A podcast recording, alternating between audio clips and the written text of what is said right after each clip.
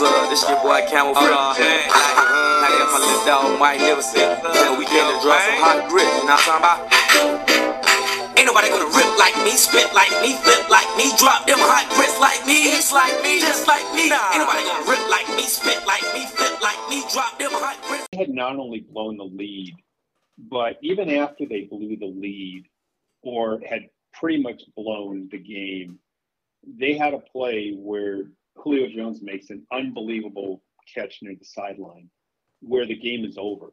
So they had they had already most of their 28 to 3 lead have had evaporated and everybody kind of was at that holy crap moment, right? And then they complete and then Julio Jones makes a great catch where all they have to do is take a knee three times and kick a field goal or whatever.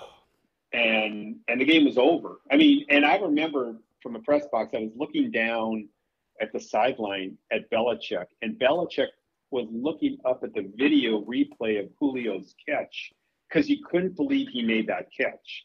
And then he kind of looked down and had that. I think I say this on your podcast. He had that, oh shit, we're going to lose the game look on his face. You can Yeah, absolutely and- say that on our and- podcast. Yeah. All words. Yeah, thank you. Yeah. And so um, at that moment, I and forgot I all wrote about about, that. this. I wrote about this recently with Jeff Howe of the of the Athletic, who covers the Patriots.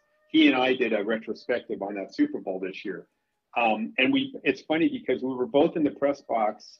This is when we both worked for newspapers. Our deadline situation was tougher, and we were both at that. Okay, I'm going to start writing this now. No, I'm not going to write. Now I'm going to. We both once that Julio made that catch, we both finished off what we were writing, or or we really went deep in because we we knew that game was over at that point. I know that. So that's so that's number one, and number two, we've seen many football games where teams blew big leads.